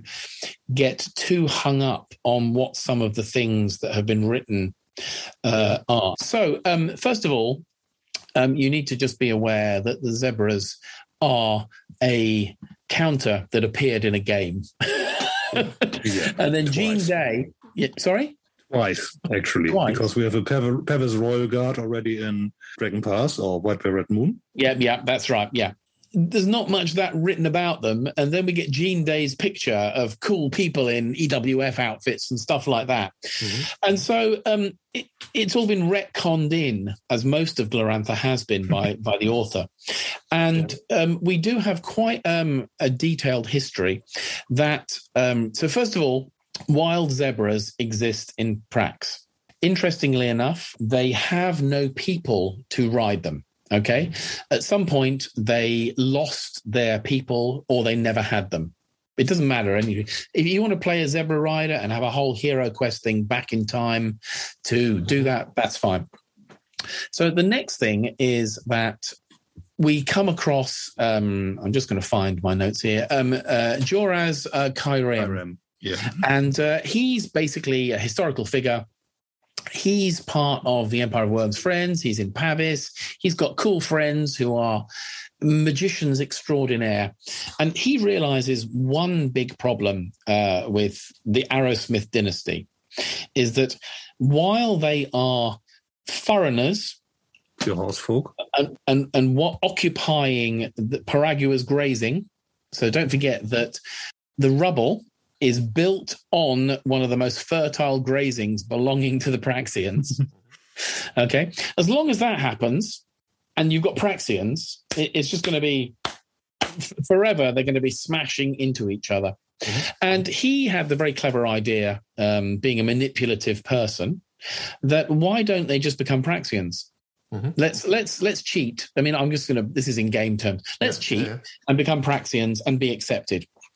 And so basically, he went and um, by whatever means, let's not let's not get too much into it. He crossbred um, the horses are from his dynasty with the wild zebras mm-hmm. and created something new. And um, the something new, it, it kind of went further than expected because he, at the very end of it, they became Praxians it, it kind of all backfired in that. Um, it, I think I think we've got real world analogies where you know people marry into royal families. Mm-hmm. So, so, so, for example, a, a, very simple bit of history is that if you look at the English royal family, there's a whole point where, um, due to complications, w- we run out of um, of heirs and invite a distant relation who is the House of Hanover into yeah. in, into into the into Britain, and effectively the whole royal family is actually German. and and and then and then bizarrely, um, you know, and I'm sure the House of Hanover, as it was, yes, we will be in charge forever, ha ha ha, you know, the great empire, whatever. And then, of course, you know, hundred years later, they're not German anymore at all; they're they're British. And I think that the same thing kind of happened. People, these things happen, and um, the people at the time have great plans and ideas of what's going to go on. And then at the very end of it, they're just more bickering Praxians.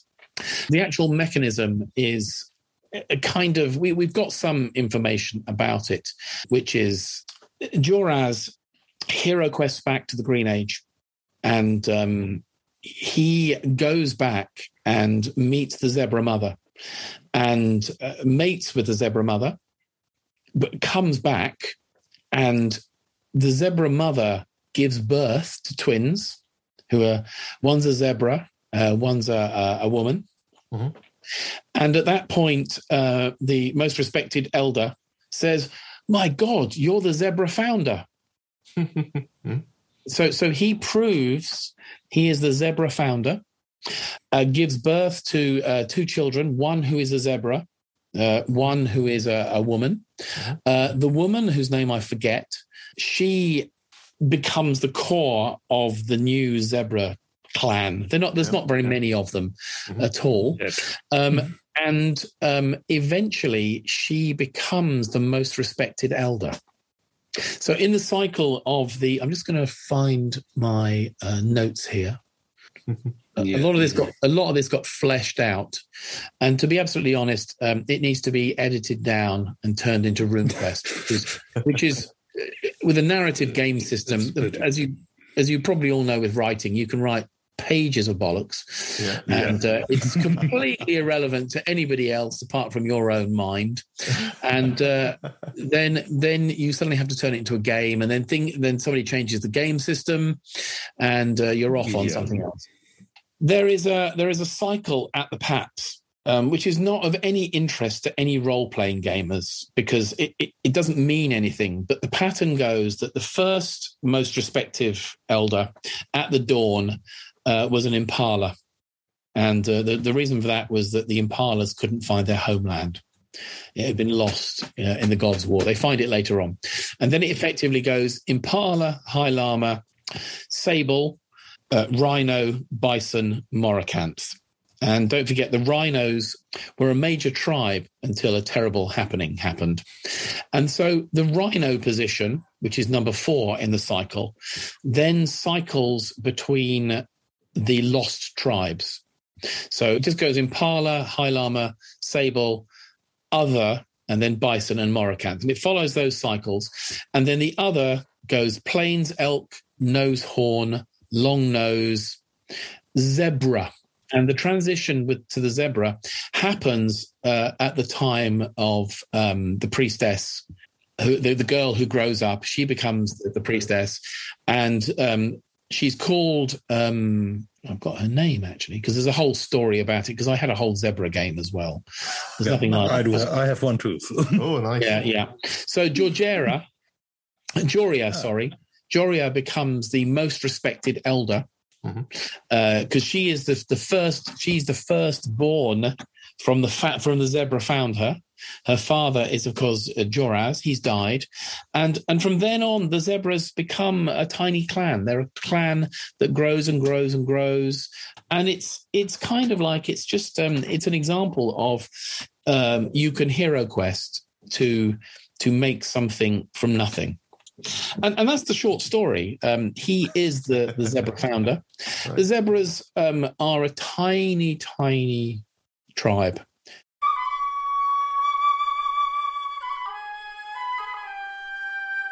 After after the major tribes, we of course get into the ten independents, the minor tribe. Yeah, yeah um, page twenty nine. Yeah, and this is where they are listed under the Pavis survivors. I think. Yeah, there's yes. much more been written about them. Um, there's there's a whole bit of you know Joraz going to the, the, the priestess and saying, "How do you suffer blah blah blah we can do it yeah.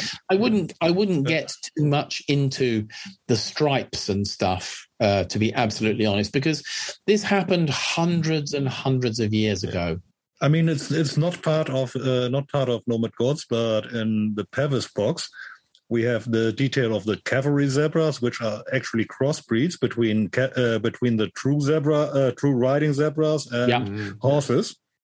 And and that's and that's the, the, the secret. So what we do have is we have there are wild zebras which are smaller.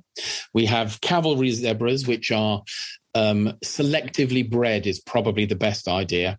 And the fact that the, the secret of the zebra tribe is they know how to selectively breed these this particular cavalry zebra yeah you know when i look at the 10 independents to me like the ones that were like oh i wonder what that is so it's like yeah the zebras um, the Cannibal Cult, which I've heard before, but doesn't feature very much in many uh, products, which is no one knew what it was. But yeah, I mean, it's I, would love to add some cannibals in my fraction games. Yeah, so so they've all um, so so the I'm just going to pull up some numbers because um, I've got I think it's important to understand um, some of the the size things about this because yeah. uh, one of the one of the things in RuneQuest, which is historically also been a bit of an issue, is that some of the independent tribes have been given undue weight.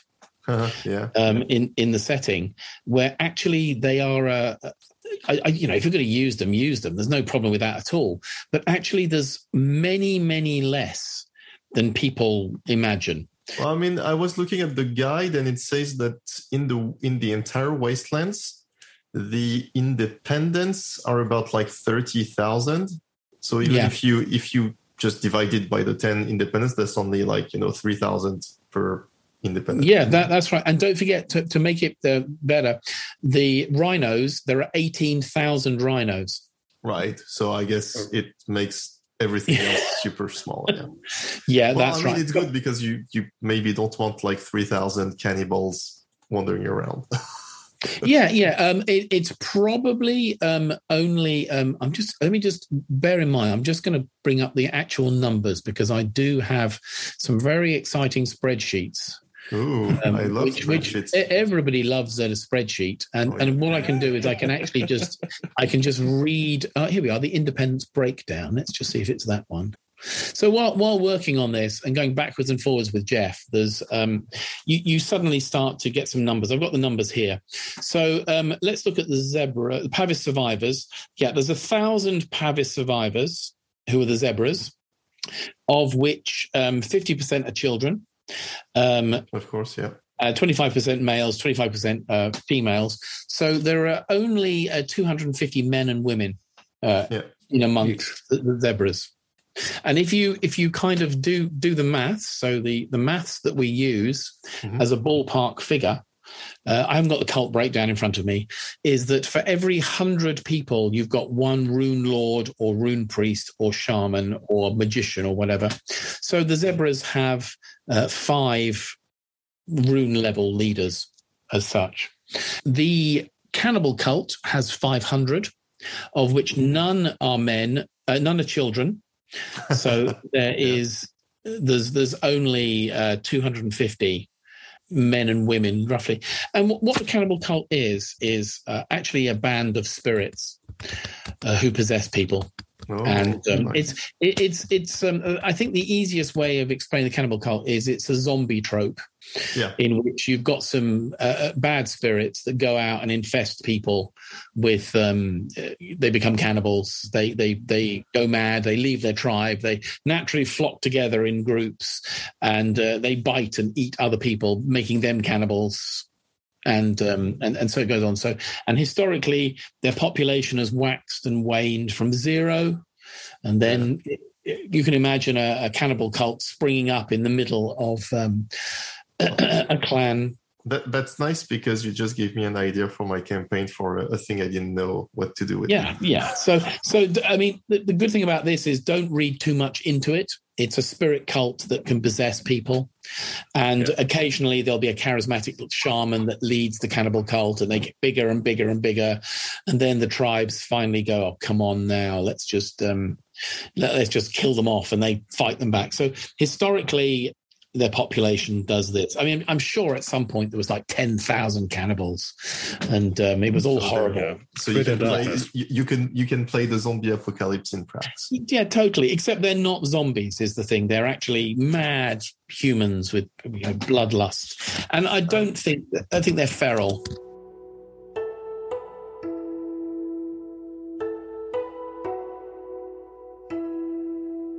So we've been talking for three hours now. We can go on forever. Should we sort of conclude it here and possibly do a second part on all the spirits? Uh, yeah, if you want to do that, that's that's fine by me. There's um, we've actually come up to uh, really page thirty-eight in the book, uh, which then is, is in the magic game where we start to get onto shaman. Yeah.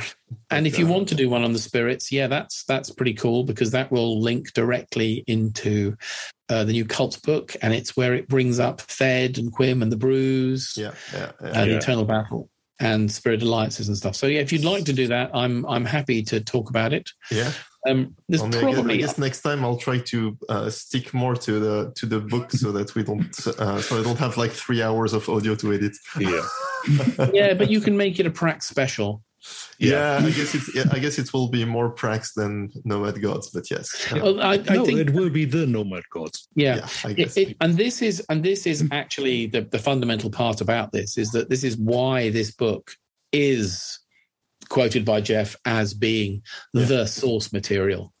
Um, there's so much there's so much of the basic stuff in there reading between the lines that it was expanded into borderlands it was expanded into lots and lots of stuff it was all you know really spread out um, into why why the cults of Prax came into being. It, it did allow RuneQuest to really expand into an area, which bizarrely wasn't reflected in what Greg's campaign was doing. Yeah. So historically, although the cults of Prax informed um, many, the, oh, basically all of the boxed sets and stuff Mhm. that came out. So we had um, uh, Cults of Prax was the second book. Uh, Cults of Terror had some stuff from Nomad Yeah. Gods. Yeah. Um, Pavis, The Big Rubble, Borderlands were all spin offs. But meanwhile, in the background, Greg was running a Sartar campaign. Yeah. And this led to this um, very strange dichotomy of everybody wanting to be Sartarites and Orlanthi, but none of them being in Prax. I was like, you know, where's the Orlanthi material? And of course, Yeah, it didn't. and funnily enough, the entire Prax game was a River of Cradles game, really. Yeah, yeah, that's right. We had There then the- not a single, uh, not a single supplement, or hasn't been a single supplement which really was among the tribes. Yeah, yeah, and Borderlands did did have the people of the people it of the did have valley. the encounters, but that's Yeah, yeah. as far as it went. And that's also a kind of really important takeaway from some of this um, that that I got from. You know, it's kind of ending with this is um, what is as as Nomad Gods is not part of the Hero Wars board game that is Dragon Pass. We then have to ask ourselves what is the Praxians' role in the Hero Wars. Mhm. And the answer is really straightforward. They are the cannon fodder. The the Praxians are only their only real use in the hero wars is to provide rotating military units that go out and plunder and come back to their homeland and this is this is all they're about um uh, there's even when some they don't. yeah, except when they don't. And so this is one of the um, uh, things that's come up with people I've spoken to is that you know people don't want to play Praxians because it's a bit like playing a farmer game. Um, you, you know, yeah, it- it's it's uh, there was this whole idea uh, in in RuneQuest that oh yeah, we're all going to start as farmers and we're going to play farms and and then we go adventuring. and it's just like no, we're not going to do that. We're going to have Rune- RuneQuest Glorantha does this, and what it does is it gives the adventurers weeks in the year where they're not being farmers or whatever they do as their job and they go adventuring. Yeah. And the same with the Praxians. I think for Praxians, maybe people don't want to play Praxians in Prax, but they would probably play Praxian mercenaries who are going to plunder And Peloria or that's- Dragon Pass. and that's Yeah. exactly what you can do. So, being a, a Praxian in Prax, there's lots of um, subplots that have no real bearing on the Hero Wars. Although, although you can play it as a simpler setting, like you could ignore the hero wars and play, for example, a we are a clan of the Bison tribe, and now that after the Dragon Rise, the the Lunars are being routed, we we come back and retake possession of our grazing lands in Prax. Yeah, and yeah. there's probably like a, a cool, at least like short campaign Yeah. to be done with that. Yeah, and yeah. there I- are, of course, the big games you can play, like bringing back Tada or bringing back even Genert. Well, if they ever happen, and um, they I- ever happen, yeah. So, so one of the things that um, Greg had was there's a there was an there were these sub meta plots, um, and bringing back Tada was one of them because you do that in if you get all the grizzly portions of Tada. and We'll come on to that in a, another bit. Uh, on top of his um, mound, Tada can reappear, Yeah. and the big question is that does Tada have any role in the hero wars? And the answer is Tada is Genert's fertility. He is um, so in in in the in the Green Age, um, Genert is it, it's it's the it's the god time. We don't really have to have anything fixed in this, but Yeah. he was basically servicing the goddesses uh, en masse. While Genert was the god, that's that's a concept which people don't necessarily have to agree with, but that's basically what it was. And um, when he died, the fertility of Prax died with him, and when Genert died, it was the final nail in the coffin. So, if we look at the the, the meta plot of, of Genert himself, Genert was um, torn up and fed to a hyena. Genert made the hyenas to eat him. And so what we end up with is that if Genert is brought back, he is not going to be Genert. He's going to be part hyena as well. And this, the, the way of looking at this is this is the big Dune um, plot where uh, not giving too much of Dune away. But, uh, Yeah, let- you- let's, if not, you- let's not spoil a 30 year old book or. yeah, that's or right. Yeah. old it is. So basically, Leto, um, God Emperor Leto, uh, turns into a worm and then uh, kills himself, and his intelligence goes into the sand, uh, the the the sandfish, and they disappear. And this is what Genert has done. He's basically uh, been torn to shreds uh, and has been eaten by the hyenas. And of course, anybody who uh, brings him back together um, is not going to be going, well, I think we need to separate the hyena from this. and so, so, so there's a good chance whatever is brought back, whatever it is, is something completely different, be it monster, be it God, whatever. That's that's kind of fun. I mean, that's why uh, Pet Sematary is a great movie. Yeah, yeah, and so yeah, bringing that, back something that's different is fun. So, so, but it's it's so if Tada comes back and brings back the fertility, which could happen, and Prax starts to green again, the Praxians will be destroyed. Yeah, just like the Fremen are in Dune, because as soon as as soon as uh, Arrakis is green, you don't need still suits and all the rest of it. And um, yeah, it, it's not the Praxians who would want that, or it would be a massive case of, of hubris where they want it, but then they realize that.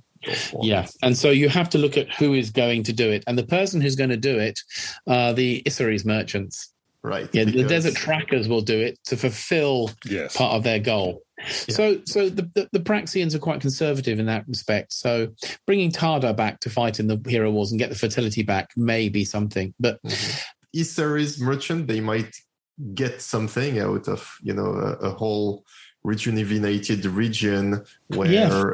you know there's going to be a whole bunch of new trade and new plants. But you've also got to move Stormbull Oh right, yeah, that's a, yeah, yeah. That's You've also kind of got the big problem. You've got the devil under the block, so you have to let the devil out and move him somewhere where where nobody wants him. Robin's yeah. working so, on so there's, yeah, so there's there's kind of a lot of. Um, I, am not against uh, an epic game. Yeah.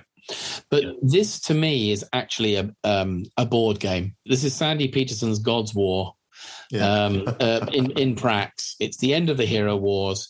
You, you know where all the pieces are. You've got the block on the board, which of course is a giant brick, and uh, you take the you take the lid off the brick, and the devil's inside it. You, you you've got to talk to Sandy about this. Yes. Yeah, but you, you can see how epic this would be as a yeah, board yeah, game. Yeah. Yes, um, but I, involving the players in uh, this kind of stuff is quite difficult because right, yeah. it, it, they can be part of it going on in the background. But as soon as you start to move Tada onto the board and you move the block, the devil onto the board, um, everyone just goes, oh, okay. So it becomes Call of Cthulhu. Yeah, yeah. Well, and in the actual wars, you know, like whole armies were turned to honey. Mm-hmm. There's, there's lots of the mythology, which is, you know, the copper sands and all of that kind of stuff. There is, there are Praxian adventures, but there's much more being Praxians going off to the hero wars. Yeah. To fight in Dragon Pass rather than actually the hero wars in Dragon Pass. Um, oh. The hero wars in Dragon Pass are the old problems of chaos. Yeah. So the Praxians, while very interesting, uh, I totally accept they're very interesting on one side as a niche area. On the other side, um, they're also quite conservative and boring yeah. from a, a, bigger picture. Well, um, thank you so much for your time, David. You're very welcome. Yeah. And I guess, yeah, we'll schedule a part two on Nomad Gods and Prax. Thanks for having me. Thank you. See you next time. Thank you for listening to this episode of The God Learners. Our website is godlearners.com, where you can find episodes, newsletters, and articles about Glorantha. Reach us via email at collective at godlearners.com or via Twitter or Facebook at The God Learners for any questions or feedback. We are the God Learners.